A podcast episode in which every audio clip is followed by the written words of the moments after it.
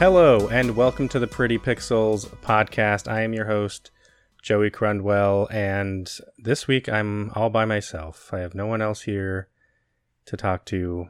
No one's going to be co hosting the show. No one at all. Say something. say something. I had a whole joke lined up. Then you say, What are you talking about? I'm here. And I say, Ron Klawinski, what are you doing here? No, I just wanted you to sound like an idiot. Well, you don't I don't need help for that. I'm gonna do that. I'm gonna do that on my own. One hundred percent true. that's the that's the norm. But no, this week I'm joined by Ron Klawinski once again. We're going to be talking about nostalgia and Final Fantasy VII remake and just kind of nostalgia in general around games. Um, Ron, I don't know what Ron's going to say, but he, he indicated he has a little bit of a spicy take, maybe. So hot takes. I'm, I'm curious. That's what we go around for the hot takes and the not setting me up for a joke. Um, but before we get to that, I have been very busy this week. I know you have as well. So we didn't have a lot of time to get a bunch of news articles which we're again, I said in the beginning of the podcast that we're like not a news show, but we do look for articles or or uh, news stories that are interesting to us. Um, so the Legend of Zelda Skyward Sword HD releases this Friday. That's not a game I'm super interested in. Are you gonna get it eventually at no, all? Probably not. Yeah, it's um that's one of those games that got a lot of hate from the Zelda community, and so that kind of always made me cautious. And so, which one? Maybe was, if I get which one was that one? That that's the one with it's pretty linear. There's not like an open world, from what I understand. I haven't played it. There's like all these flying islands that you go to. That was a Wii U one. Yes, I think so. Okay. Yeah, I didn't Maybe, have. A, it might have I, started on the Wii. I didn't have a Wii U, so yeah. And I barely played my Wii after played launch. Played with your. Hmm. No, I play with that all the time. Um, but yeah, so I don't know. I'm I I have seen some reviews trickling out now, and they seem fairly positive. If not, you know, they're not glowing necessarily, but um, pretty pretty well received. So maybe if I get desperate down the line, but something that was announced that I think if I don't know there was something about the video that was actually kind of exciting. I don't know if I'll get this game, but Nickelodeon All Star Brawl was announced. It's a Smash Brothers style fighting game. I mean, really Smash Brothers style. If you've seen the trailer, it looks almost like the Smash Brothers team, Nintendo, you know, made a Nickelodeon style game. They're really, really cribbing from Smash Brothers. But I, I saw the pictures and I thought it was, I thought it was Smash Brothers me too. I was like, oh, first. Shit. I'm like, oh, cinnamon. Okay. Yeah, yeah. Cinnamon Toast Man or whatever his name is. Um, in in in Brawl, like holy, or not Brawl, in Smash. Holy shit. Um, but no, it's Nickelodeon's own fighting game. Again, very closely cribbed from Smash Brothers, and it's taking characters from a bunch of Nickelodeon shows like SpongeBob SquarePants, Ren and Stimpy, Teenage Mutant Ninja Turtles, uh, Real Monsters, Rugrats, and more. And it's coming out fall of this year, so it's pretty pretty soon. Um, how nostalgic? Speaking of nostalgia, this is actually a perfect news article for this. Did any of this like do anything for you? Were you like, oh shit, that's kind of cool, or are you like, nah, I'm I'm you know not not necessarily nostalgic for this stuff? Uh, so as someone who didn't have cable growing up, um, you know, I've only had you know hit and miss uh, run-ins with Nickelodeon uh, properties. Yeah. Uh, even at an adult age when I could, you know, get it in other ways.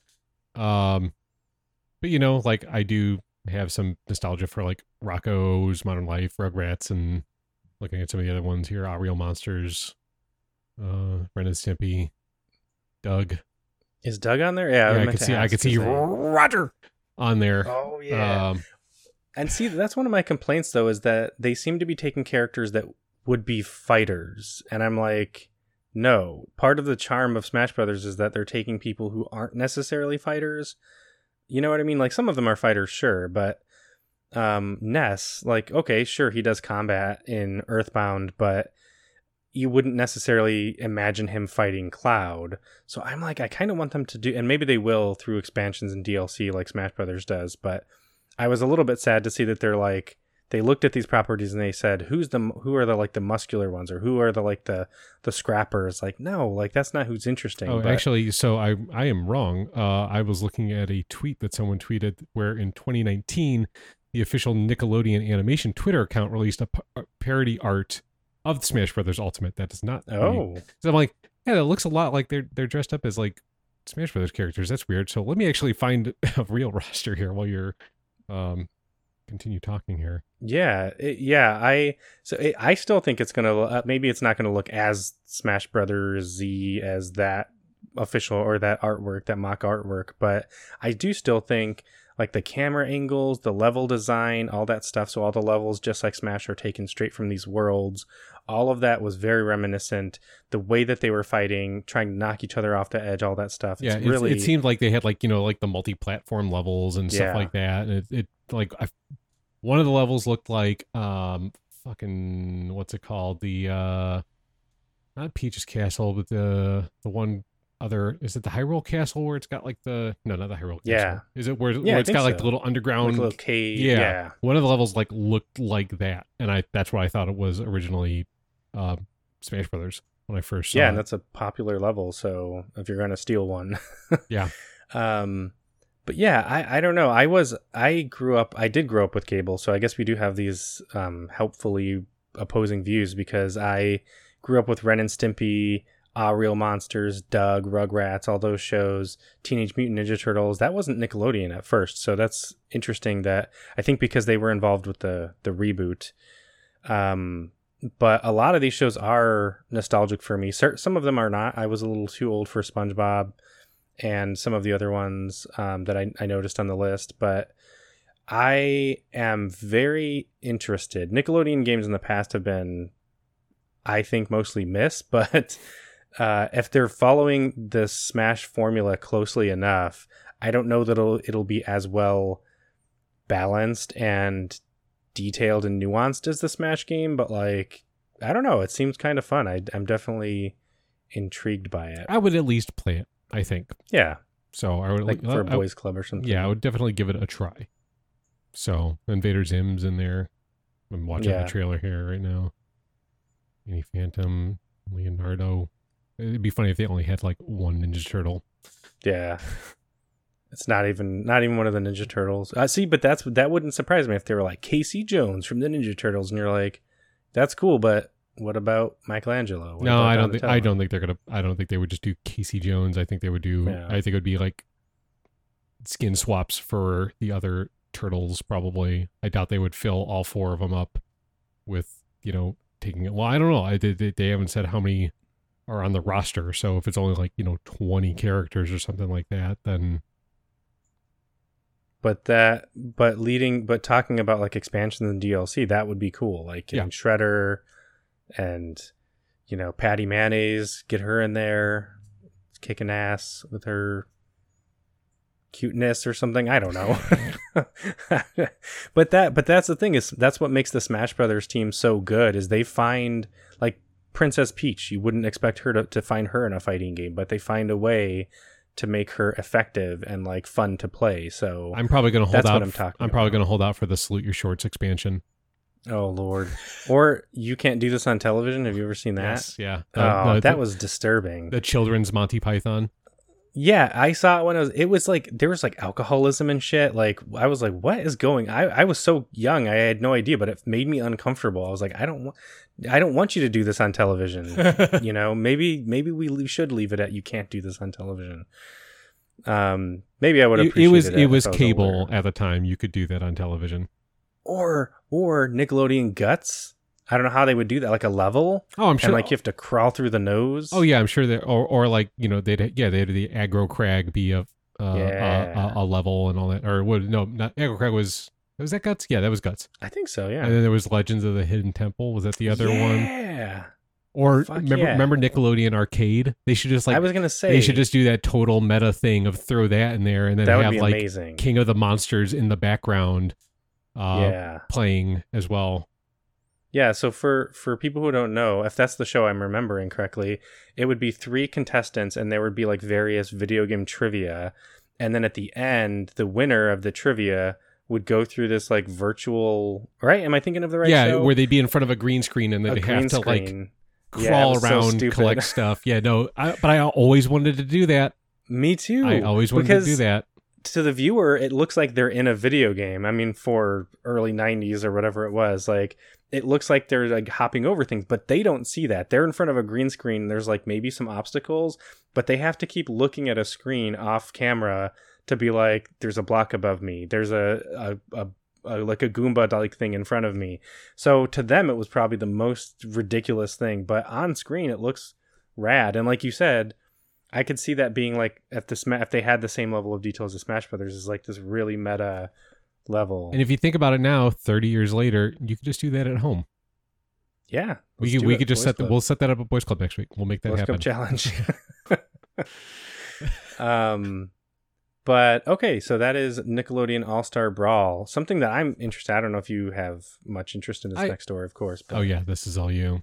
Persona. Well, I, I know I'll- you were about to excite. I'll I thought you were gonna be like, actually, No, I thought you were going to talk more about Nickelodeon, but nope. Um, I mean, we I'll ju- can if I'm just going to turn my mic off for like ten minutes now while you talk about. No. Uh, Persona. So Atlus on its official Twitter account posted that the uh, they said, "quote The Persona series is celebrating its 25th anniversary this September. Stay tuned for a year of Persona news, events, and more." Uh, that year thing threw me. I was like, "Oh." I, I thought it meant mo- I thought they meant month or something. I was like, oh my, a whole month of like of announcements and everything. Oh, I'm so excited. And then it was like a year stay tuned for a year. No one's staying tuned for a year, bro. Like, holy shit, that's a long time. Um, I expect there to be multiple announcements over the, over the course of a year. But having said that, I am excited. It's just I'm trying to temper my excitement because I don't know what this means. I don't know when it's coming.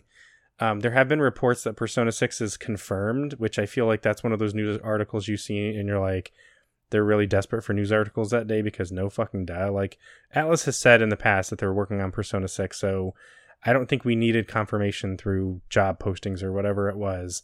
Um, but some reports are saying that there are six projects in the works, six act like six Persona projects, and again, I don't know what that means. There are rumors of a Persona 5 fighting game because there was one for Persona 4.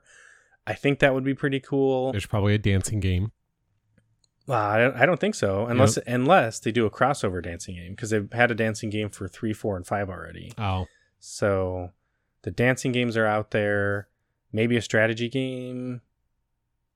Maybe a remake. That's what I'm looking for. I, I want a Persona Three remake or remaster. well, I That's think my number I, one. I could have swore I saw something about saying that they may like re-release the first two Persona games. I would be down with that. I just want them to update it to the modern style, and Mm. that seems like a lot of work. Because I tried to play Persona One, and I got like a couple hours in, and I was like, "This is not the same." it's a very different series. The first two games, so it's kind. Of, there's a lot of series like that, like Fallout and Elder Scrolls and stuff like that. Like the first two games are very different from the modern I, I, rem- games that we're I remember seeing ads for that like way back in the day in EGM and stuff like that, and like it always sounded interesting because it was like always like super dark in the advertisements. Um, for Persona. for Persona, yeah. yeah, Uh, but I, I, I just wasn't like super into RPGs at that time, especially like super hardcore JRPG stuff like that. Like, so I never, I never did it. I never. Yeah. I don't remember if I shared the story on the podcast, but you and I, like you, you, me, and Gary used to go to the mall all the time when those that was like a thing that teenagers did. Was like, let's go hang out at the mall, and we would go to this very specific store. It was um, Software Etc., and they had a mix of new and used games. And one of the used games they had was Persona Two, and I was like, I every time we went, I would go to it and pick it up and I wanted it because, like you said, it looked very mature and there was like sexual themes and violence and stuff. And I was like, oh yeah, because at the time that was pretty rare. But the problem was it was used and it was thirty five dollars, and I was like, ah, that's too much money. Like, it'll go down in price. I didn't at the time in my young little brain realize that JRPGs do not go down in price. JRPGs increase in value. So every time we would go, I'd go and pick it up and be like, maybe I should just buy it. No, no one no one else is buying it. They'll drop the price. And they never did. And now good luck finding a fucking hard copy of Persona 2 because it's ridiculously expensive.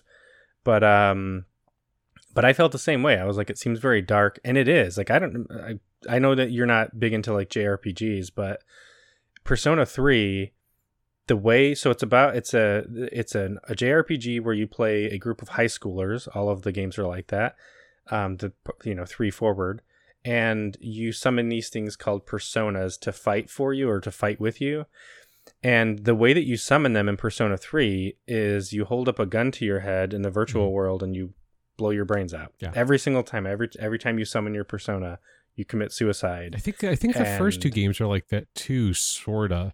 Because I remember that that was that was what I remember in the advertisements, like talking about suicide in the advertisements, which again was also weird. That's what always intrigued me about it. Yeah. Yeah, there's always a, a level of violence. Like in Persona 5, even, you don't kill yourself, but you tear off this mask like off your face. And the first time you do it, it's like tearing off a part of your face and there's like blood. Um, and so you're invoking some kind of like violence against yourself to to summon these things. So there's and there's tons of darkness. One of my favorite enemies, and I think I've sent you many pictures of it on Snapchat. Um, I'm forgetting the name now off the top of my head, but there's an enemy in Persona 5 that I call the Dick Chariot. And it's an enemy at first, but when you beat it, you can use it as a persona. You could become so you can friend. summon the Dick Chariot.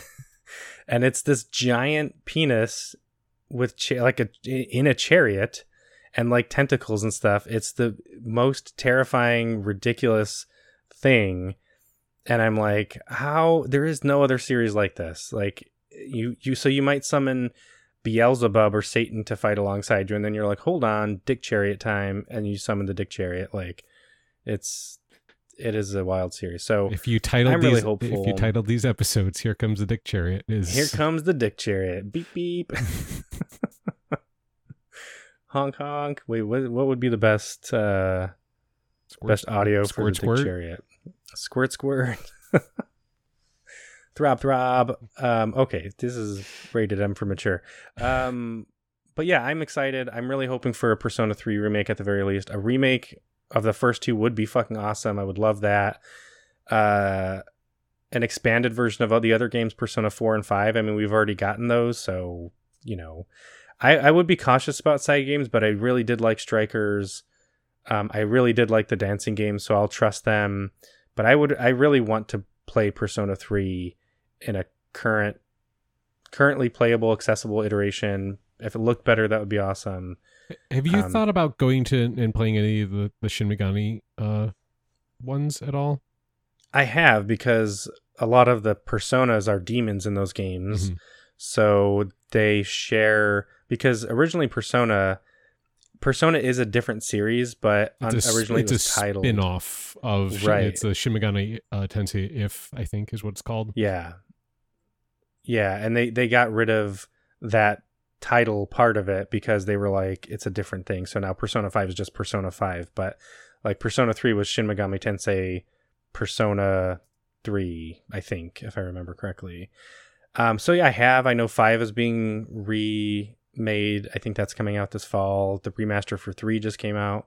That looks really good. Um, I think I will get him to into him eventually, but it's not something that I'm in a rush to to go out and play. Because part of it is like what I like about Persona is the anime worlds and characters and aesthetic, and the Shin Megami Tensei games, from my understanding, are a little bit more focused on like dungeon crawling and Mhm. combat and stuff, and not so much on a colorful cast of characters and dating and social stuff. All that you know, that's part of what attracts me about the Persona games. So, um, what about you? Are you you have any interest in the Shin Megami Tensei games or Persona? No. Yeah, that's that's what I figured. Yeah, I, I mean, Um, like I said, they sound like they sound super interesting. It's just like I can't, I can't dedicate myself to like an eighty-hour game like that. You know what I mean? Well, yeah, yeah, yeah, totally. Um, and I I tell myself that sometimes too, and then I keep fucking playing them. I'm re, you know, I keep replaying them. I'm replaying them now. I want to replay Persona Five next. I want to re- I want to replay Dragon Quest Eleven, like I said. So, you know, I'm trying to, I'm trying to find this ad for the Persona games that I remember seeing, and I, I can't fucking find it anywhere. I'm finding like the wrong, the wrong one. yeah. So yeah, Well, while you're looking for that, we can talk about what we've been playing because you said you haven't really been playing very much, Uh, right? I've been You've playing the game of life um, and trying to survive that, and it's rough. Which color car did you pick? Um, the black one. Is there? There's not a black. Is there a No. black one? No, No. that's just the, the color of my car. Oh, So, okay. Um, you know, between taking care of cats and um, like trips and like just general work and you know trying to stay awake during the day. I Haven't had much time to play games at all, sadly. Yeah. Yeah, same here. Um, I have been. I finished Final Fantasy VII Remake Intergrade though. Like even that, like that DLC, the Intergrade part of it with Yuffie is only five or six or seven hours long, and it took me over a week to finish because I was just slowly chipping away at it. But I did finish it. I really liked it. Um, I don't want to spoil anything too much in terms of story, but I really liked what they did with the story. Um, I don't remember the original game well enough to have much of a comment on like how much they expanded her character, but she does feel more fleshed out um, from what I do remember. And the ending, again, I'm not going to spoil anything, but I do like the ending. I think it does two things. Number one, um, and maybe this is a very slight spoiler just in terms of vague direction, but like they kind of show you a little bit beyond the end of the original Final Fantasy VII remake story. Okay. So you get a little bit of like an epilogue to that story, and and it does something a little bit, or maybe a lot of it different than the original Final Fantasy VII game that I do remember. Um, there's something kind of surprising where I'm like, oh shit, that I know that didn't happen in the original game. So So, um, um, does it is is it does it take place like after the events of like the seven remake where it ends, or is it kind of like go like concurrently with some of the end of the uh, end end part of that game? it sort of takes place right before the end of of the remake. Okay. So it takes place alongside. So you actually do run into some of the characters. Um, you can't really do much with them. They're all busy doing their own thing, but you'll see them Mhm. and you'll get a sense of like what part of the story they're at. Um, and then the very ending of Yuffie's story, because then again, after the end of Yuffie's story, there's some like epilogue type stuff. Um, the end of Yuffie's story is an event that happens right near the end of the remake story. I'm curious if that I'm I'm assuming then that that's probably going to be the canonical end of that. So for the Yeah. beginning of the next game, I should probably play that beforehand. Uh, So that's why I'm like I'm playing through right now on the, uh, the PS4 like version because it was on PS Plus yeah. and um, it doesn't include the uh, upgrade at all. So I don't get the PS5 version or the the Yuffie stuff. So I and I don't really want to buy it right now because I need to buy some other things first. So I'm debating like when I want to get that. I'll probably wait until probably wait until the next one comes out. Yeah, I heard that car. I'll probably wait until the next one uh comes out and uh god damn fucking car show going down there. Jeez. Um I'll probably wait for the I next was just gonna cut all of it No, out. I- now I- you're I- gonna just be I commenting on have to I have to make it I, I have to make this harder for you. I know. I'm like, well, shit. I could have just cut it out, Nope. but now you're it was like, distracting. It was distracting me. dear, and now you're distracting listener. you're distracting me even more. So now we're making even bigger point about it. And it's gonna be even And I'm cutting all harder to cut out. out. I'm just cutting everything of mine out. It's just gonna be you. But so so you do feel like you have to play it, I but yeah, I'm probably gonna wait until the next episode of whatever they're calling it, the, next version or the next part of it to come out, and I'll probably Yeah. get it before then. I mean, they'll probably have some sort of bundle where you get that and like the next one for you know a discounted price. I'll probably wait for that, honestly. Uh, but I'll still play through this one at least, and just try to steer clear of spoilers, which I've been doing pretty good on because I don't go on the internet a lot anymore and read that stuff. So I will keep an eye out if I see it as part of one of the sales or maybe for Black Friday. If I see it, I'll I'll let you know. all right, Um, I, I can definitely see that. I've seen most people talking very highly about the DLC and talking about how it's like worth the money kind of thing because it's it's short but is very packed in in terms of. but I need the Um, PS5 version to get the DLC, right? I think so. So yeah, I, I'd have to buy the base game and then the DLC on top of that. So Yeah. that's like probably a 70 80 dollar drop right there. Piece so of DLC, yeah. Yeah. um, but I, I liked it. Uh, the other thing I've been playing is Doki Doki Literature Club Plus. So I finally got around to starting that. I was very excited. Um, I'm working my way through it, so it's going to be a while before I like completely finish it. But I've gotten to sort of um, a an end point, I guess I, I want to say. I am going to talk a little bit of spoilers. We brought this this game up on the podcast before, I think a couple of times, and and we were Tab and I were both like, we don't want to spoil things. This is a game that you know you absolutely benefit from going in completely blind, um, because part of the gimmick is twisting your expectations and stuff like that.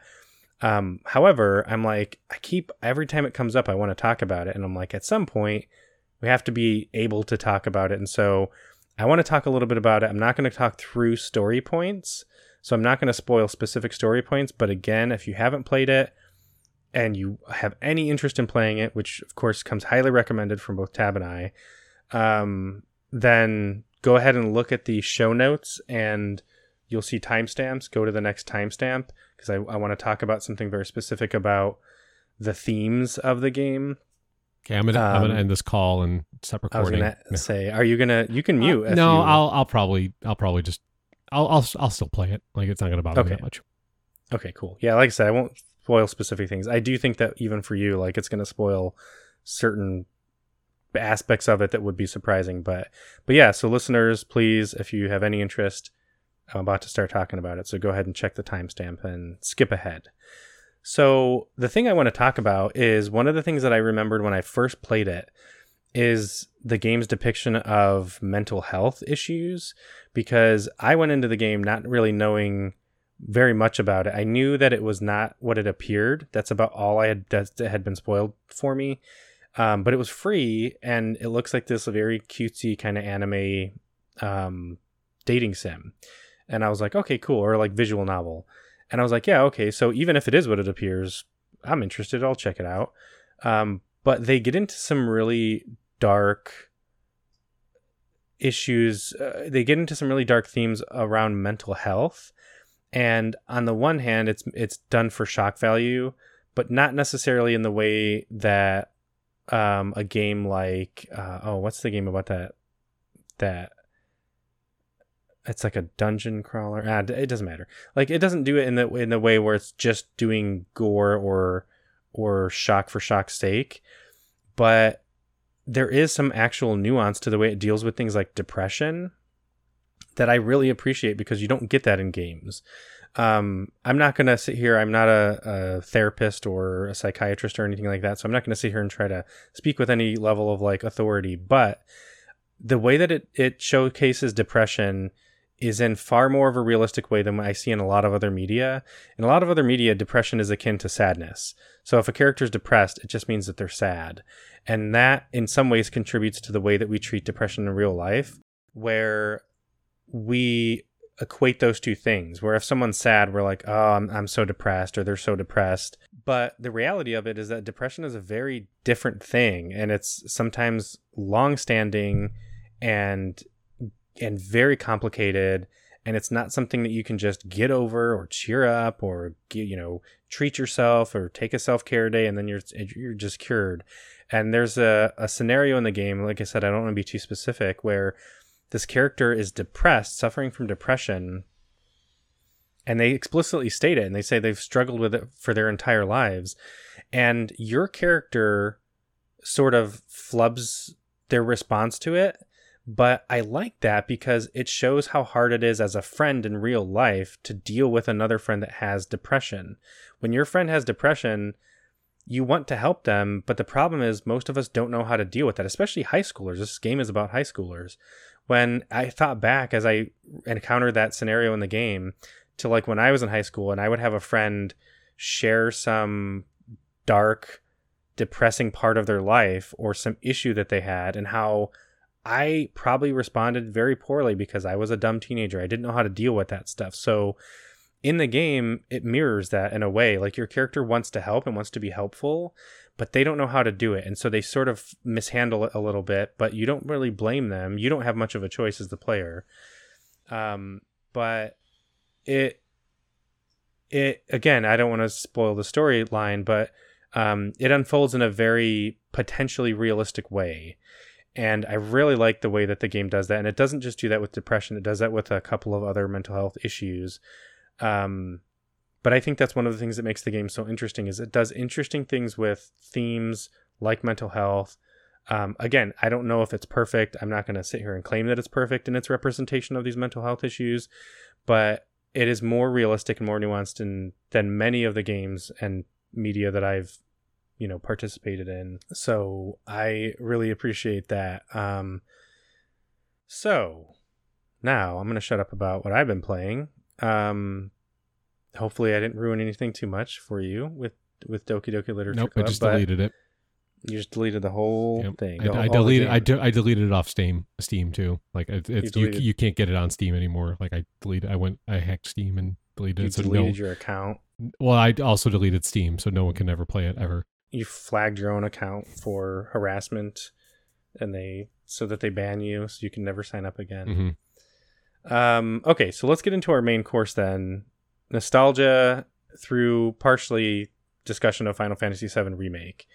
Um, the reason I specifically wanted you on is because when we first became friends, which was probably around 2000 ish, right? Ninety nine, two thousand, somewhere on there. Yeah, you one of our things that we connected on was video games. Like we met, and it was like you were Gary's friend. Gary is a, a friend of ours um, Friend. who you grew up with. Loose, loose Yeah. terms. F- Loose, yeah, yeah. He's not gonna listen to this. Fuck that guy. I'm just kidding. He probably is gonna listen to this. Hey Gary, I love you. Fuck you. Can't wait to see you next week. Um, but Gary was so I moved to the suburbs. I used to live in the city. I moved to the suburbs. I went. I started going to high school. Gary was one of my first high school friends, uh, and you lived down the block from him. You grew up with him, so he introduced me to you eventually. And for Gary and I, I think one of our main points of of connection was music, and then with you, it was music, but it was also video games, and that was something that Gary didn't do as much of. So you and I, I think, had a different like connection about video games. And at the time, you were really into Final Fantasy VII, right? Yeah, I, would- I would say it was around that time yet. I that was shortly after I had played it, but like I remember you talking about it, and we would talk about things that we liked about it. I remember you had a friend named Chad, John, John, Chad Lee, um, Chadathan. and you were like he plays the theme on the piano and all these, and you loved the soundtrack. And so I, when I was playing through the remake, I was having all these like nostalgic feelings, and I thought about like, well, what if Ron played through it? Like, would he have the same sort of response? So I want to start there. Like, tell me about how you felt about Final Fantasy VII at the time. Tell me some of your memories, and then walk me through like when you started playing the remake. What were your feelings? Did anything click? Or was it just sort of like, oh, this is that thing? Like, what wa- what was your transition from? I played this game 20 years ago and loved it. Um, haven't played it or thought about it or en- engaged in much of the media, the associated media like the movies and stuff. Although we did see Final Fantasy Spirits Within. We tried to see it in theaters, No, but that's a different I, story. I, I didn't. I never saw it. you know, no, I know, but Oh. remember we got tickets Did we get tickets for free. Yeah, we got free tickets from something, and we went down there, and there were there was like a line around the block, and they were like, "Sorry, we're not honoring these tickets because too many people showed up." Oh, and we had jeez, I don't. I don't even remember that. Ah, it was so disappointing because it was downtown Chicago. Like it was a big deal. It was hard for us in the suburbs to go downtown. Yeah. Um, At the and so we went downtown. Yeah. Uh, and it was it was so disappointing because we were so excited. We are like, wow, free tickets, so cool. Um, but yeah, walk me through that process. So like, what was your first experience with the game? Like, how did you play it? Why did you love it? That kind of So I like. Mm, I you know I was a like Nintendo fanboy for you know Super Nintendo Super Nintendo era and all that stuff, and I tried to get a 64 and couldn't get one, and I knew a friend that had a PlayStation, so I'm like, ah, you know what? I'll give this I'll give this thing a shot. Also, my level seem a little low, so I'm gonna turn up here. Um, I'm like, you know, I didn't. I had money for um the 64 and I couldn't get one. So I'm like, ah, you know what? I'm just to get a PlayStation because it's cheaper. I can get a game with it, you know, and like, or get a couple games with it. And it seems like it's fun.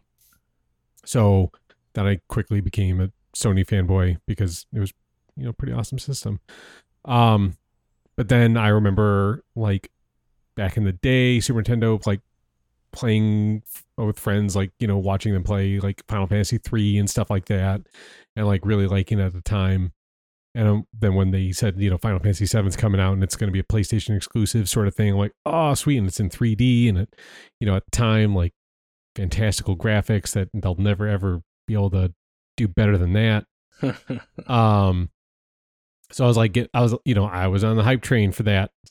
Um, so I got it, I played it, and you know, I was, I, I beat the game a couple times, and I got gold chocobos and.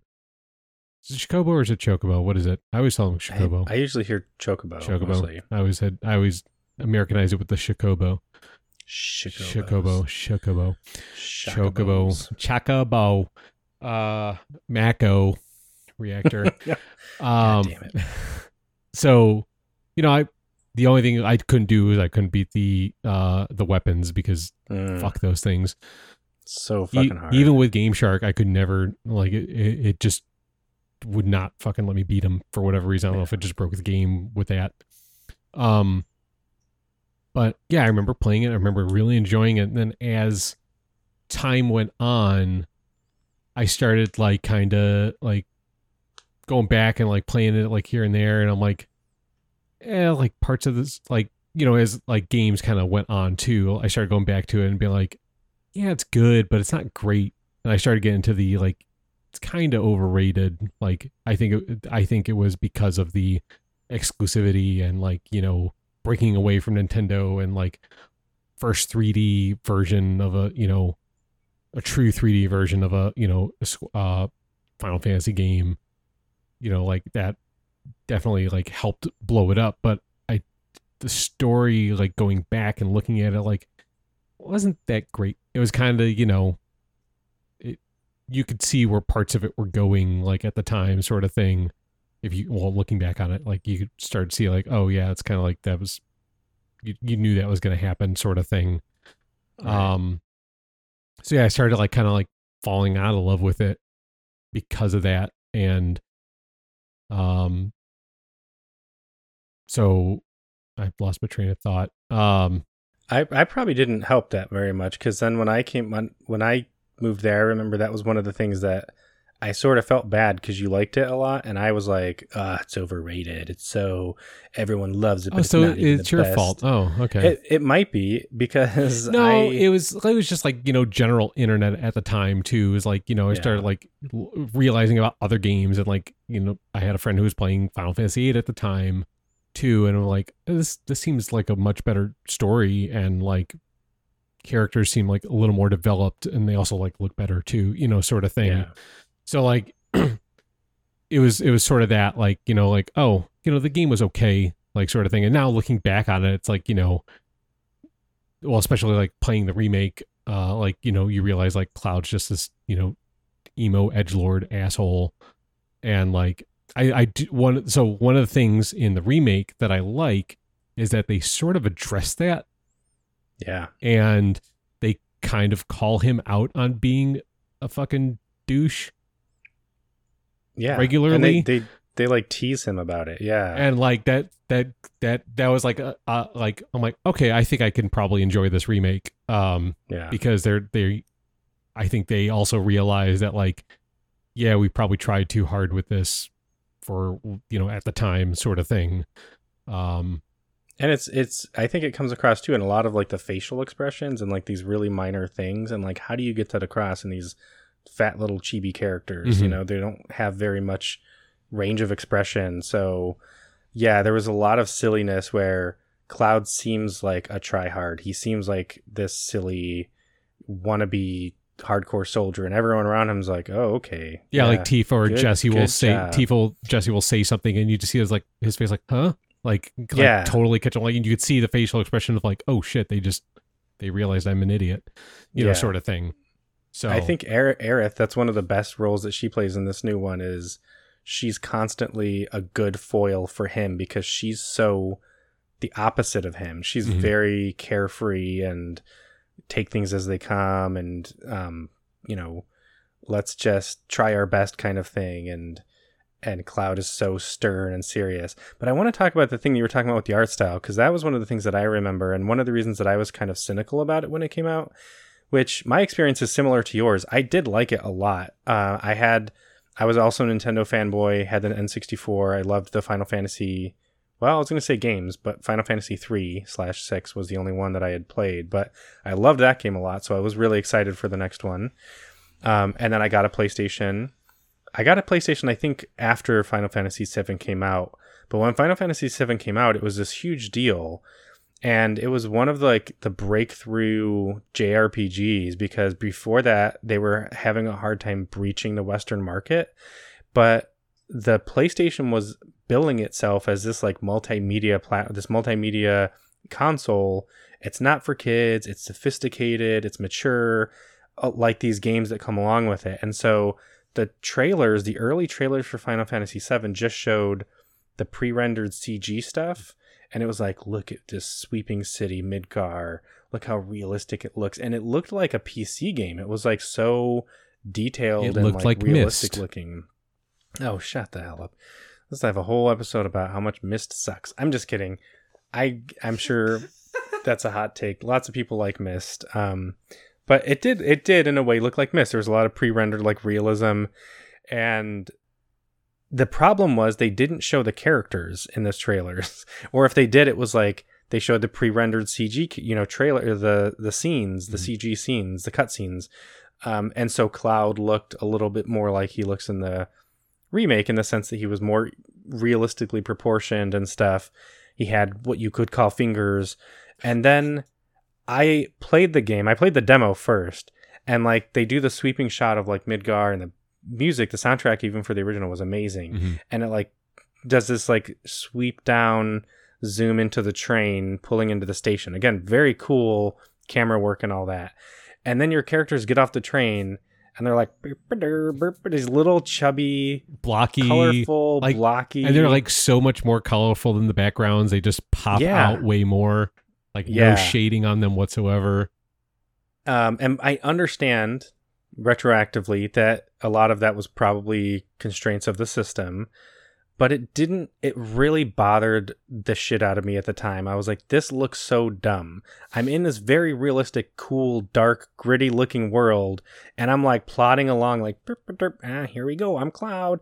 It reminds me of like right now. There's this TikTok trend where the the video will start by showing something cool, and it'll have this sound, this music that's like uh, I don't even know the words, but it's like "Baby, she's a hoe," and it's like sounds very like cool and badass, and then it'll cut immediately to this something really silly and the music is like silly. It's like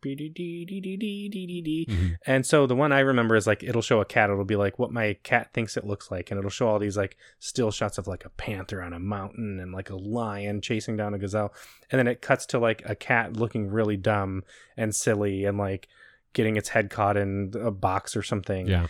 Um, that's what this game reminds me of. Is like you look at it and you're like, oh, cool, badass, adult, sophisticated, and then it's like you're playing with Lego characters, like Play- Playmobil. Right, it's so silly, and that was a big reason why it took me a while to get into the game. But like you said, I had the same experience. I loved the game. I beat it. I got the gold chocobo as well. I think I beat like one or maybe two of the weapons, but some of them were just fucking impossible. Well, they they had the felt- they had the one weapon that you like had to beat to progress the story. Yeah. Then there was the ruby and emerald. Uh, I think the ruby was the underwater one where you had the twenty minute time limit, that was so hard. and the yeah. emerald one was the one flying around and like even or no that yeah no or was the emerald one in the desert. I can't remember. You have to beat one of them to progress the storyline, uh, but then the other two were completely optional, and you don't even like get like great stuff for beating them either. It's like just to say that you beat them pretty much. Yeah, But um, you were also saying though, like you know that like it broke into the West. Like you got to remember they had uh Pepsi promotion as well. Mm. Like it it hit like it had mainstream success sort of thing. Like Yeah. it was breaking out of just being like a game, but like getting into like the wild where other people like can passively see it sort of thing outside of just like people in the know of that because i remember getting those little cardboard pepsi cases and like cutting out the characters and stuff like that because it was cool to have that stuff because I didn't have anything else to get because I couldn't afford any of the figures because they were imports and they were like forty dollars and I was, you know, seven, 16, 17 at the time. I can't remember how Yeah. long ago that was. Let's see. Yeah, twenty. 98 was it was it released in 97, I think. 97, 97. 97 So yeah, like 15, So- 16. Yeah. So that, like you said, it, it was heavily promoted. I just looked up the sales numbers because I was like, I remember it selling what seemed like an absurd amount at the time 12.8 million units worldwide. Um, yeah, like you said, it was a, a commercial global success. And um, it was one of the, the biggest games on PlayStation at the time. The weird thing was, was that it was successful in the West, but in Japan, uh, sorry, sorry, sorry. No, I'm getting this backwards. It was also successful in Japan, but in the West, a lot of gamers like us had that complaint of like, why do these characters look ridiculous? They're totally weirdly proportioned. So in Final Fantasy VIII, in order to appeal to a global audience, Square said, okay, we'll make our characters more realistic. Guess what? Japanese customers or Japanese gamers were more used to chibi characters, so they were like, this is ugly. Why did you make these characters like this? So guess what? Final Fantasy IX weird little mutant chibi characters again, which again I did not like.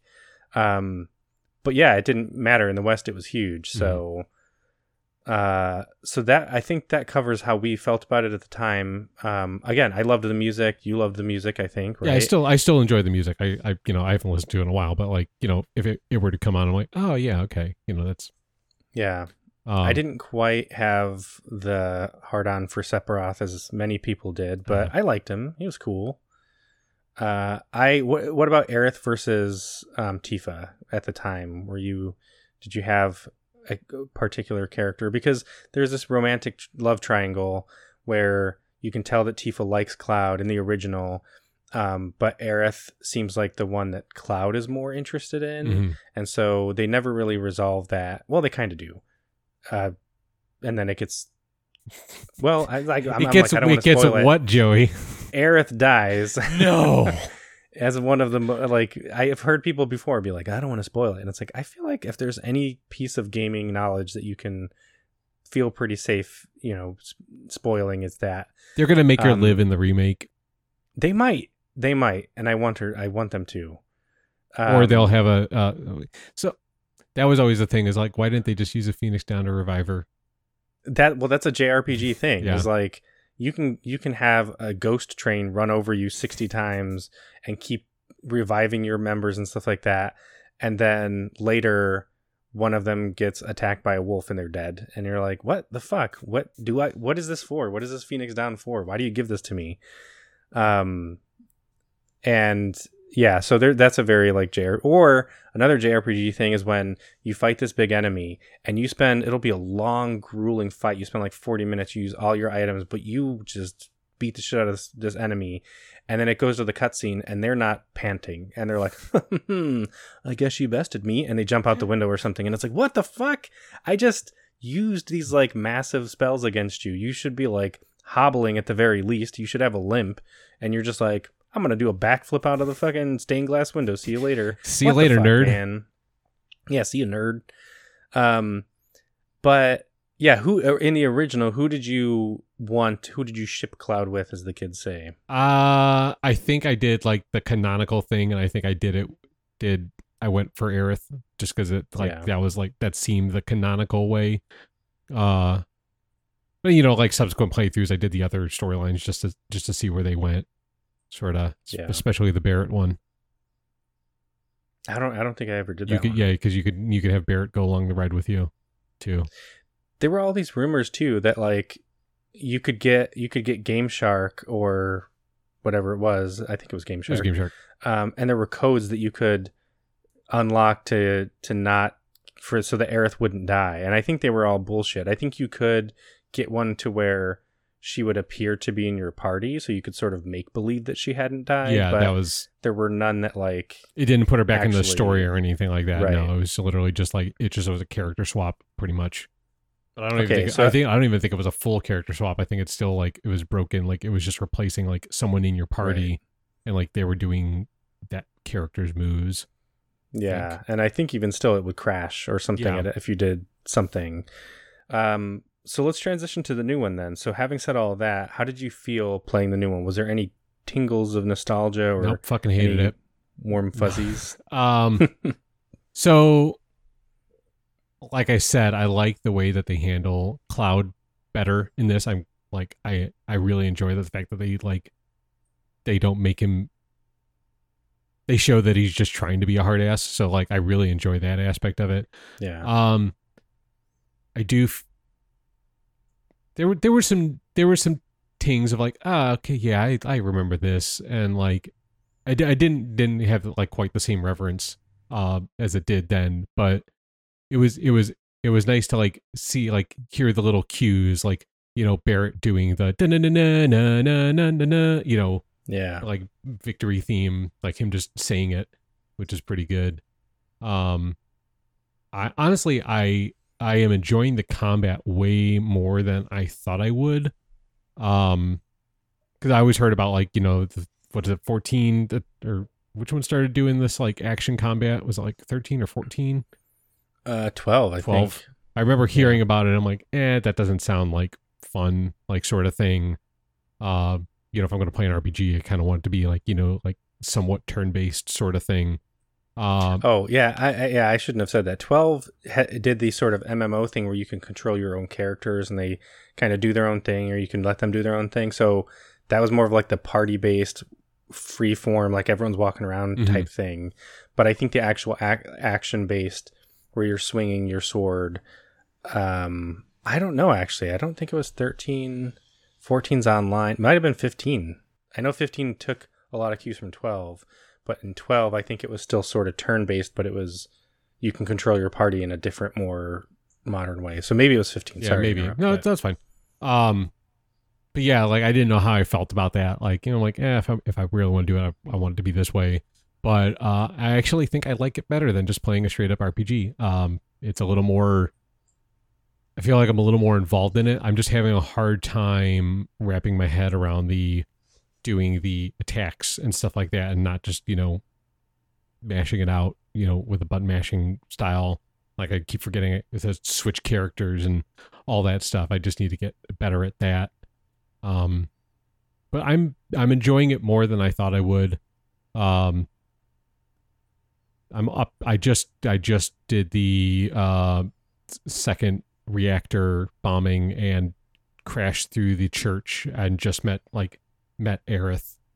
Uh, so I that's about as far as I think it's like 15 hours in or something like that. I'm at right now. yeah Um, so I, what were you saying? I was like probably like two thirds the way through, somewhere around there, almost. yeah maybe like 40% Yeah, something or- or, or- uh, 40 60% maybe So I'll probably try to knock that out over the next week or so and try to get get through that and have a full full rundown on it. But I'm enjoying it more than I thought I honestly would. Um, and yeah, like you said, like seeing the characters like actually emote and stuff like that makes it a little. I'm glad they're taking some liberties with the story too. Like they're not just doing a straight one for one, you know, sort of remake of it. Like they're you know Yeah. changing things here and there and all that. Like I'm enjoying that. Um, some of the characters are a little annoying. Don't like, I don't like Wedge. um yeah i Yeah. think I, I don't know i like the I like avalanche but Some some of it's just like hokey, you know, like it's, it's, very it's very like anime yeah. So it's just like uh, it's a little cringy. So like that what about turn. jessie rasberry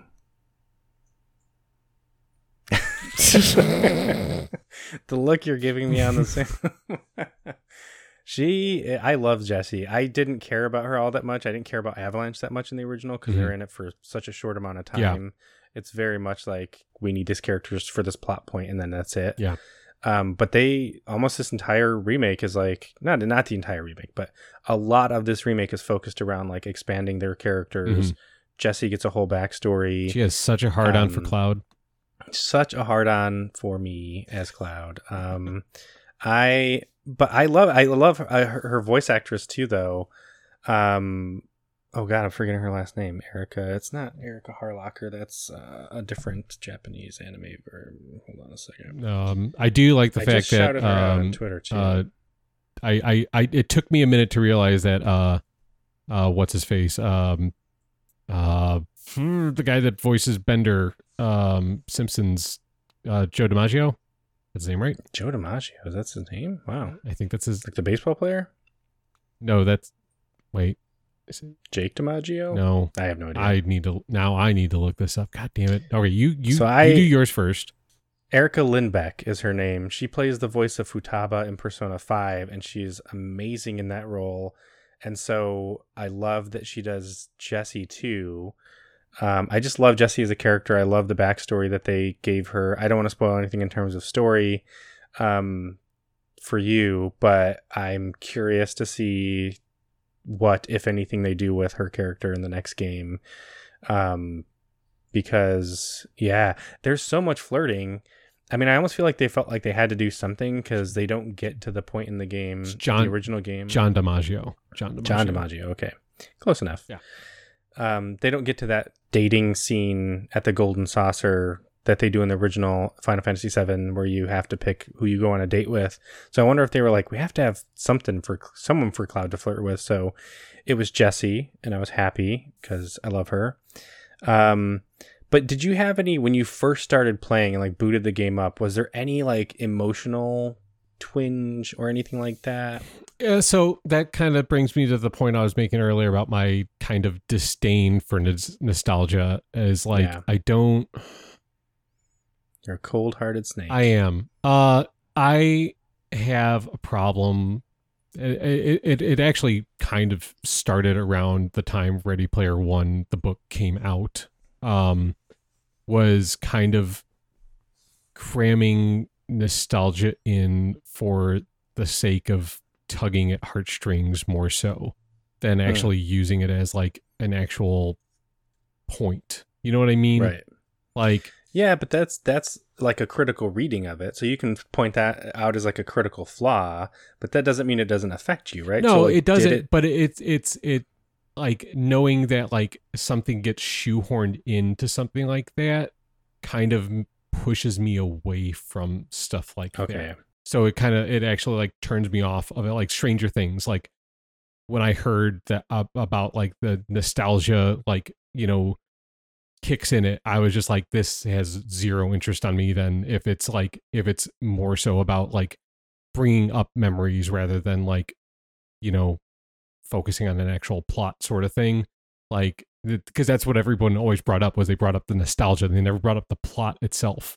So it's just like well why would i want to watch it if i can just go you know look on the internet for old 90s tv ads and stuff like that and get that same feeling sort of thing you know what i mean does that make sense Yeah, no, totally. But are, is there any media that does tickle that for you? Anything that other than watching old commercials I, of like I think? I think if it's tastefully, which I I still can't find that anywhere. I can't find it either. Every time I go grocery shopping, I look. I look at the I look at I look at the store locator and it's like not in your area yet. I'm like, all right, well, I guess I'll keep waiting. Um, for those of you who don't know, it's an ice cream cake that was deemed uh, at the time fancy because it was yeah. expensive and it's very small. It was really good. I remember having it And a the- couple times. Say, I mean, it wasn't like it wasn't as they in the commercials they would cut it with like a very fancy like cake cutter and they would like put it in these like martini glasses. It, it was like, mi- it was oh. middle class fancy. Yeah, like at the time it was called yuppie. It was like, oh, that's a yuppie thing, Yeah. which is why my family was like, no, we're not gonna, we're not getting it. Um, which granted, again, the quality of the ice cream wasn't necessarily higher, but it was good It was good. and fun. Yeah, it was. It was. It had that little cr- chocolate crunch and the the chocolate Mhm. sauce in it too. So uh, I do kind of Yeah. miss eating it.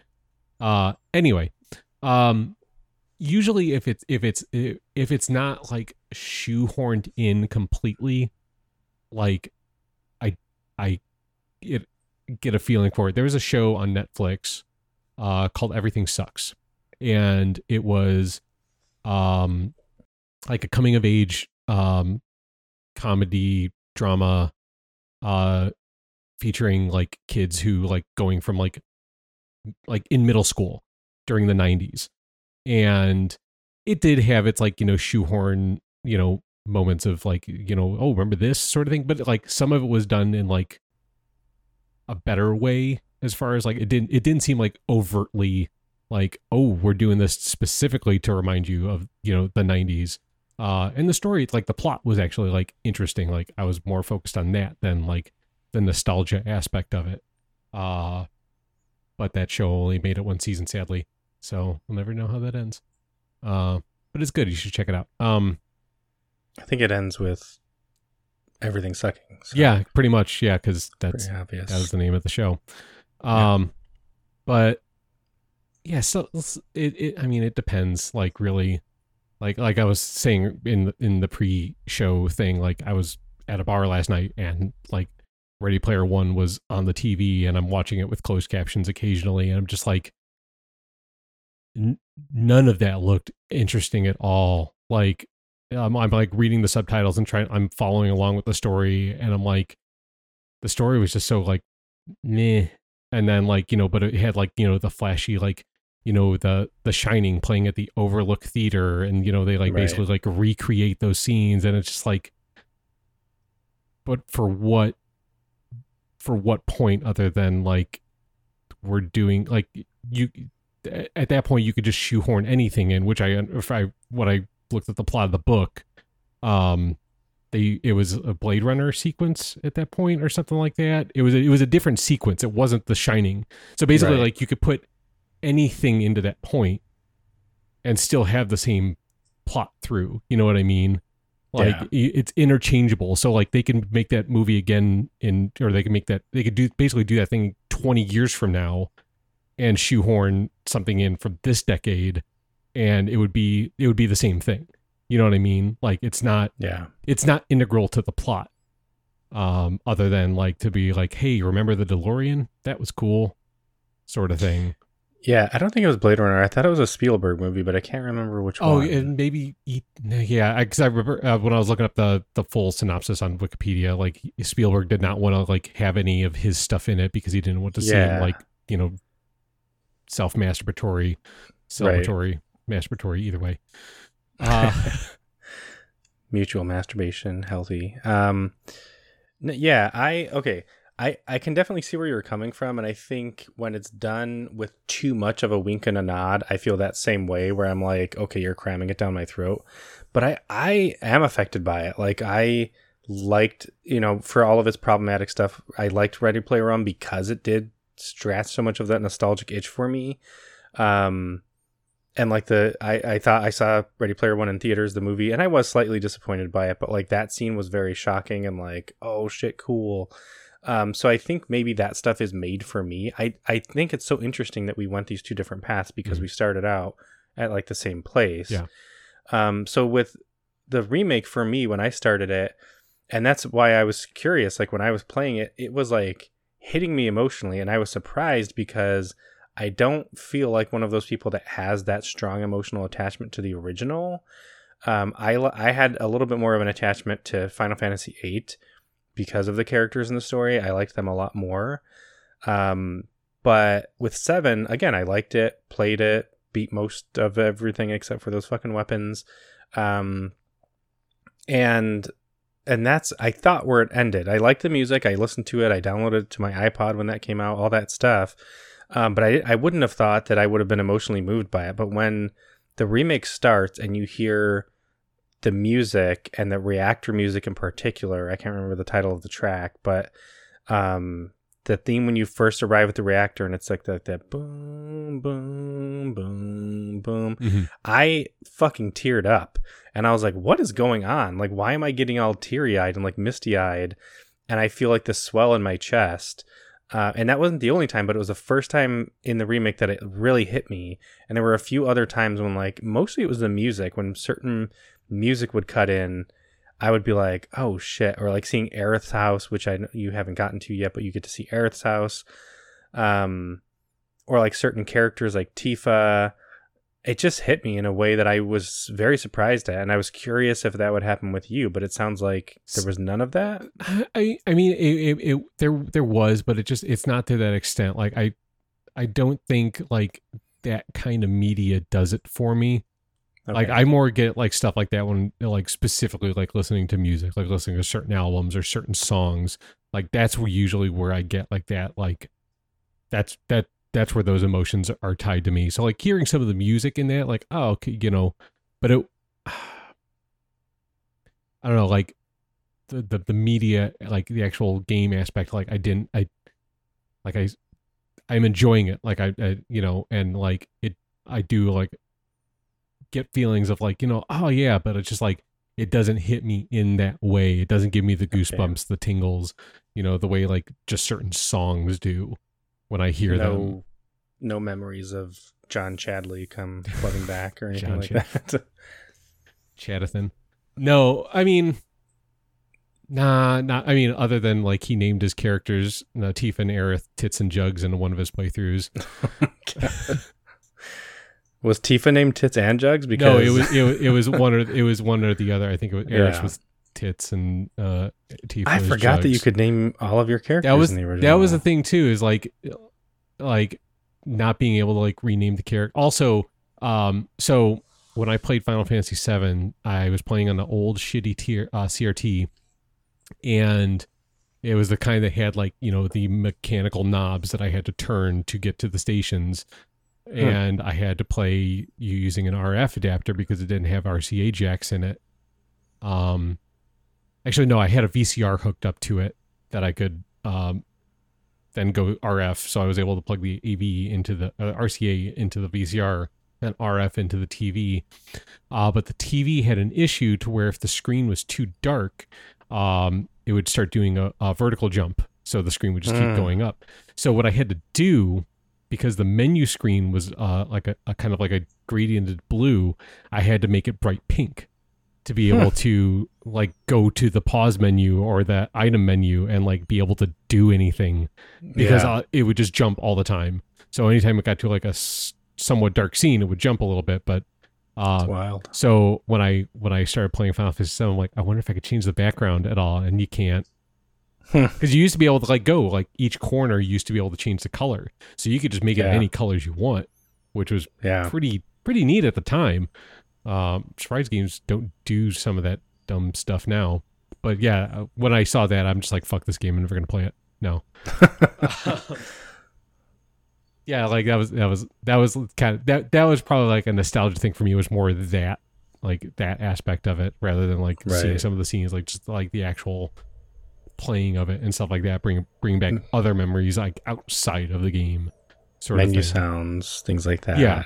Like I said, the, like yeah. hearing Barrett do the Yeah. like that it, stuff like that triggered more for me than like seeing just the opening scene or you know seeing the um, the the, the first boss or anything like that.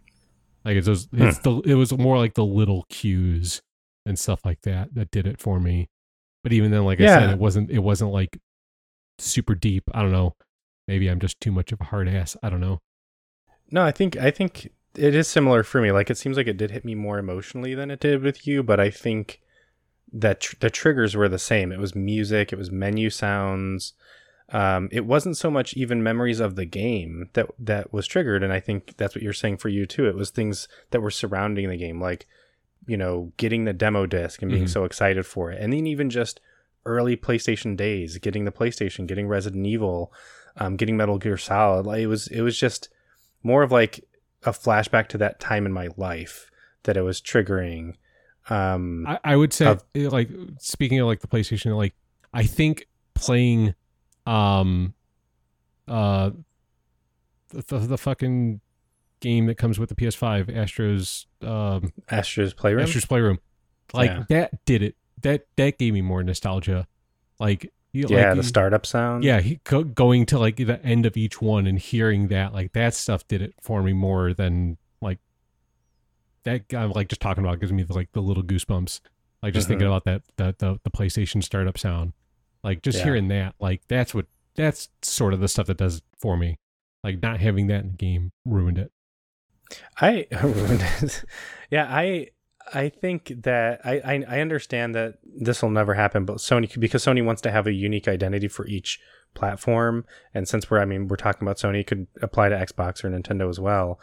Um, but wouldn't it be fucking cool if Sony was like, here, you can start your PlayStation Five to any of the startup sounds. You know what I mean? Like or even just like rep- representations of them. Like not even have they don't have to be the exact same thing. They could be like reminiscent of it or something like that. Yeah, that would be that'd be fucking sweet.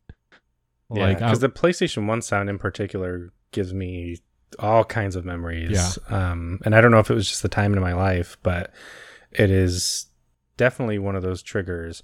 Are there any? So I'm curious about other games too. Then, so like, and we can come back to Final Fantasy if there's other stuff that you want to say. But like, I'm curious because it doesn't sound like it impacted you as heavily as I thought it might because of your history with it. Are there other games that you've played well after the fact that gave you a similar kind of like making you flashback to certain parts of your life? Because I know Grand Theft Auto you've played. That was a huge one for you in particular, for me as well. Um, where we had a lot of shared memories. We played it together, flew the tank, all that stuff. Um, but then I didn't play it for a really long time. But I know you played like the remaster when it came out.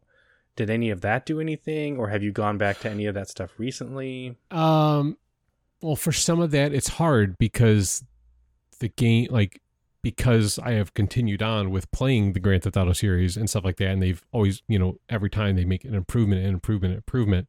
Uh, trying to go back and like play three, where you know you can't swim or climb over this wall or you know jump out of a moving car. Um, that makes it really hard to go back and play, and um it's it's just not as good as you remember. Like you know it's got the moments of you know walking by the pedestrians and stuff like that. But you know you you go back and it's it's true with like a lot of games you go back and you know you realize like oh there's a lot of things that like I put up with because I didn't know any better at the time. Um and you you just can't go home again sometimes you know it kind of Yeah. it kind of ruins it in in a way like that's why i'm always excited like when i hear like you know people are modding like you know they put gta 3 in like the san andreas engine so you got like you know some better things you know more aspects of it but you could still play gta 3 and kind of play it how you remember it playing Hmm. rather than how it actually played. Um, so I'm always interested in that when people like, you know, take the old games and put them in the modern engines because it makes it a little easier to play and a little easier to go back to. Because like when, um, I think it was I'm trying to remember when I got a PC where I could play it. Um, but at the time, uh, someone was working on putting GTA 3 in the Vice City engine, and I played that for fucking hours. Like it didn't even have like any of the story stuff. They didn't have any of like the the, the mission mappings in it. It was literally just like you could go drive around um uh Liberty City and you know ride bikes and stuff like that and like use all those weapons and all that stuff. And it just played smoother and played better. Um and I would just just dick around in that for like hours on end with aimless and like that you know that was fun. I'm sure if i went back to it now and tried doing it it wouldn't be as fun because i have gta 5 now that allows me to do a lot more stuff um Right. that i wouldn't be able to do there like you know swim still um yeah that it as far as other games like uh, not not really because like a lot of it just kind of kind of got ruined by time um So yeah, those early 3D games I can see. So w- what you're saying is that a lot of the outdatedness of them, like the mechanics and everything, prevents you, like puts up a barrier to nostalgia because maybe you would, but the fact that it feels so rough makes you makes it almost impossible to feel the kind of warm tinglies because you're more just constantly annoyed at like, ah, can't do this, can't do that. Yeah, like just getting Well, like about- stuck on a corner and like, you know, like I'm set up for this jump and then get stuck on a corner, like or you know, geometry and it's like, oh well that just ruined that sort of thing. Yeah, and that's what worries me about. I want to go back and play some PlayStation 1 games, but I'm like, even at the time they were hard, like I've mentioned before, like the Dino Crisis or the Mhm. Parasite Eve or something. Um, but what about prior to that? So, like NES games and SNES games, a lot of them aged pretty well because of the fact that they're 2D or they're pixel I, art or whatever. I think a lot of that stuff like has like the forgiveness of it being very rudimentary sort of thing and Mhm. like you know and also too like at the time like a lot of that stuff was just more polished i guess like you know because like it had to be it had to be good sort of thing Yeah. otherwise it wouldn't get out on the system sort of thing so you know they couldn't cut corners and stuff like that and make a bad game all the time unless it was total recall that game's bad um, but no, I can go back and like play, you know, the Mario Brothers series like no problem. Like I can just hop back into that, or like you know I've talked about before, like Doom. Doom is a game that I go back and I'll play, like OG Doom, like '93 Doom, uh, and Doom Two. Like I'll go back and play those on occasion, and just I'll still have fun with them. Like there's there's nothing wrong with those games, even though you can't jump or aim up and down. It's like it's still it's still fun to play. It's still fast and it still feels good. Yeah. Um, Duke and none of it gives you like the warm and fuzzies. You don't have the same kind of. I think I would say with well, it's it's sort of the same thing. It's more it's more the the things surrounding the game. Like I remember like when I'm playing Doom, like I remember like sitting in my bedroom like playing with, you know, like having the TV on in the background and music playing and like, you know, playing Doom for hours on end and like all that stuff, you know. I, I remember those aspects of it, not necessarily the game itself. Um yeah, it brings up more of the sensory um feelings of of of that time more so than anything. so if you played Quake Three Arena, you would think of The loud ass PlayStation 2 in your basement that we had to smothering smother a with a PlayStation pillow. Two with a pillow. Yeah, exactly. That's exactly what I would remember. yeah. Uh, or if we played Perfect Dark, uh, had Gary being around that corner. Gary or neutron. Wait, what are they called? N bombs, right? And- like oh neutron god, bombs and, or whatever. N bombs. Just throwing. There's all, However all many we N- could yeah, that was the only weapon. N bombs and getting that thing to crawl to like three Gary. frames a second. I forgot about Gary being around the corner. So for those of you who don't Um, know, um, in Perfect Dark, um, it it it, it was a golden it was a this GoldenEye successor, um, and we would always pick the Elvis character, which was a, a little alien, and we'd always have like a color atta- uh, attached to each character. I think it was just like it was just like a glowing aura, right? Is that what it was? yeah, yeah, Um, like yeah. so It would the player character. yeah, the player character. So you you know like if someone was the same character, you could see like, oh, I killed this one specifically because he gives this color. Uh, Gary would always kind of pick blue as his color, and in one of the levels, it didn't it didn't have this at the time because it was a 64, but um, Joey it was super late at night. Joey saw a light that was casting onto the wall and thought Gary was legitimately around the corner. yeah, Gary's around that corner, and then sneak Gary's around and he ended up being behind him and shot him in the back. because Um, it was yeah it was unfortunate because you could tell if you were trying to hide you're like i'm gonna hide around this corner i know that people are gonna run around this corner if someone was slow enough they would see your aura and they'd be like oh Yeah. gary behind this corner and so i saw it i'm like gary that thinks he's being slick um, and so every time we would go to that level and see that that glow because of the floor light or whatever it was um See- I don't. I don't. I think Gary was the only one that picked Alien, wasn't he? No, I think we, I think we'd all, I think go because it was he was the short character. So if we didn't all pick him, then you know he was it he was was unfair, yeah he was the odd job. So The it's odd like job, yeah. Um, it, like Yeah. it, like if we played Mario Party, like the only thing I would think about is Ghost B, Ghost B, Ghost B, Ghost- Turtle B. Turtle B. but you would have that memory. So you do have like nostalgic triggers. It's just not for like, oh, I remember playing this game. yeah, It's- not so much the game itself; it's more the sensory of what it was around that time, or something that happened outside of the game specifically. yeah, I have that with um, Chrono Trigger because Chrono Trigger was a game. I probably brought it up before. It's my favorite game of all time. When I played it originally, which was back in like 95 or 96, I played it a lot. There were, I think there are 14 endings. I think I got all of them at the time. I just kept playing it. Um, and then I would revisit it like every year or so after that for like a few years. And then I got to the point where I still loved it, but I hadn't, I like didn't realize that I hadn't played it for like five or seven years or something. And I was like, oh, well, it's on iOS. Like I'll, I bought it for like really cheap on my uh, Apple, you know, my iPhone. So I'm like, I'll just, I'll just play it. And I remember I was taking a bath and I was like, have my phone, so I'll just play. So I load it up and I'm like, oh, it's kind of cool. It runs on the phone. And then the opening music starts and like tears start falling. And it was the same thing where it's like, I wasn't sad. I'm not like a big crier necessarily, but for some reason, my body was like reacting to it. And I was like, why the fuck am I like getting emotional? This is so weird.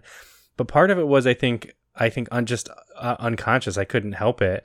But the other thing is, I think, like you're talking about, it's not that it made me think I remember playing this game. It was like I remember being 15 years old. No, I wasn't. I was younger than that, right? Yeah, it- it- I remember being 13 years old or 14 years old um, and living in this apartment in Chicago and playing this game late at night and drinking chocolate milk or whatever. Like you said, all this surrounding stuff. So I think it's a weirdly emotional thing. Like then I can start generating memories and being like, oh, I remember the first time I fought this boss. I remember what I thought when I got this character. But um, it's weird. It's almost indescribable how these things can impact us. And like I said, you and I have a very similar background with Final Fantasy VII, Mhm. but we ended up having a very different nostalgic response. Similar in some ways, but um, I, and I think that's why I I have such like not like a, a stance against like nostalgia or anything like that, but like I have such a I don't have that like same reverence is because like it it being nostalgic is kind of dangerous. Like if you look at like you know you know remember what America used to be sort of thing. Like you know people are nostalgic for the way things used to be and they want them to be that way again. And then you start like realizing like that's probably not the best thing. There's a reason you know people evolve and progress because they kind of realize that like yeah things were shitty back then. Maybe not for you but for other people sort of thing. So i think like that the rose tinted glasses. yeah and it's just like Yeah. yeah it was okay for you but how was it for everyone else sort of thing? And i think that's sort of why um i guess like i don't know like you kind of got to grow up at some point you know? Like you, there's there's a difference between growing up and growing old um Yeah. and like if you just keep wanting to live in the past like you're just growing old and it just makes you more more upset about that you can't go back sort of thing and i think that's Yeah. that's my that's my problem with nostalgia in general I can, yeah. I, I mean, I can see that from like a personal stance, but like, I wouldn't apply that to everyone. Like, I don't think that I'm not growing up. I'm growing old. no you're, I just you're, think you're growing old I'm definitely definitely I mean, I was thinking about like these things that we're talking about. The the mid '90s was almost 30 years ago, and like think about in the mid '90s, what was 30? That was the fucking mid '60s. Well, that that seemed was- like that was what that's ago. what someone brought up not too long ago is like we are far enough away from 1980 as 1980 was uh, from 1940 yeah. So It's it's just it's it's when you hear wild. So when you hear Offspring's "Keep Them Separated" right after uh, Led Zeppelin's "Kashmir" on the same Ah. station, uh, I was just talking with someone about that about oldies, about how when we were growing up, oldies were 50s and 60s songs, Mhm. and now it's like, is that still oldies or are is Ace of Base oldies? Like what? that and, and that's why music's weird because it's like Yeah. it, I like calling something oldies or classic rock is more a genre, I guess, rather than like a time frame.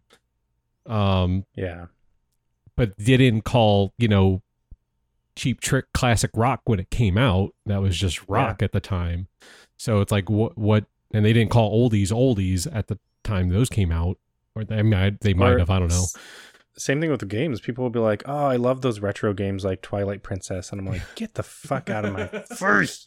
see you're just growing old you're not growing up Yeah. you're not getting progressive joey Well, no, you're the see, least the thing is, progressive like, person i know I can. Oh, you son of a bitch! Hey, hey. There, there was that one. I see what you're doing. You're getting revenge for that podcast that you said something, and I was like, "Ah, Blue Lives Matter" or whatever.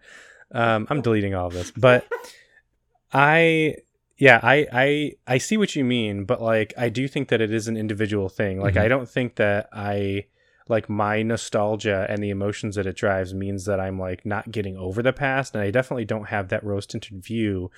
But I do see what you mean because it is dangerous. People online are always like, I wish we could go back to the days when games were this or Mhm. games were that. And it's like, that's the dangerous line of thinking because you don't really want to go back to those days. You're on, you're selectively remembering the positive things about those games. There were plenty of negative things, but our memory is like, I don't want to fucking remember that stuff. I only remember the good stuff. And there were limitations that you're not accounting for. And I I think that's why like you probably have more of a problem with like remakes and remasters than I do because I'm I'm okay with revisiting that stuff because it's like I well maybe maybe you don't but like there are people that are like you know oh I don't want to remake and remaster I played that game and it's like but that game if you tried to play it now is inaccessible. It's almost unplayable because it's so janky and it's not. It doesn't have the benefit of all of the advances in game development that we've had. Like I was saying with like And Grand, going back to Grand Theft Auto Three, you can't because it's right, it's broken.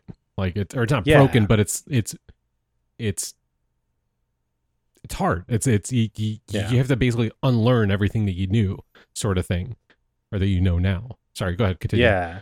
No, I, I was just gonna say like there are remakes that that do that, and there are remakes that add. So like going back to the original Resident Evil or Resident Evil Two is very difficult. Um, the game doesn't look as good. It doesn't sound as good. The acting isn't as good. The Uh, the- you is you take that back. The acting is perfect. acting Mhm. is perfect for what it was. Yeah, you almost became a Jill sandwich. Um, but it's so hard to play now. So when they remade it, it it plays like you imagined it. You know, like you kind of fantasize about it, kind of through those rose tinted glasses. Um, but they can add stuff, and I think that's what's interesting about Final Fantasy VII is they were like, all right, let's keep a lot of it the same. Let's keep the characters looking the same and sounding the same. Um, let's keep the setting the same and the v- basis of the plot the same but then how do we like go beyond that? And i'm really curious to see when you get to the end what you think about that because they do something super interesting with that. Um but maybe that's a good place to wrap up is just to say that like you know we all engage with nostalgia differently. It can be dangerous like you're talking about to like look back at at games in a um idealistic way of saying you know games should be like this or ah the good old days anything, Um, anything really. Like you, sh- you shouldn't have movies yeah, and yeah. life. Um, right and- so you and- can remember them fondly and be like affected by them as i am but as long as you kind of keep that reality in check of like Yeah, yeah. There's no, there's absolutely. I, I don't think there's anything wrong with nostalgia, like in in in in the grand scheme of things. It's just like what you do with that and like how you how you I don't I don't know I don't know the words I'm looking for. How you uh deal with it, I guess. Like Right. do you do you deal with it like of like oh yeah that was those were fun times or I really want those times to come back like sort of thing Yeah. like I want it to be like do you remember like do you do you just want things to be simpler sort of thing Mhm. like or do you want like do you just want the feel and then that's it sort of Yeah, I think that's the thing is people confuse the tangible thing for their experience. So, like we keep talking about what what was triggering for us was or what it was triggering for us was memories of being that age and being in that setting. Um, and even then, do we really want to go back to being 14? Probably not. We might want to re-experience the fun things about being 14.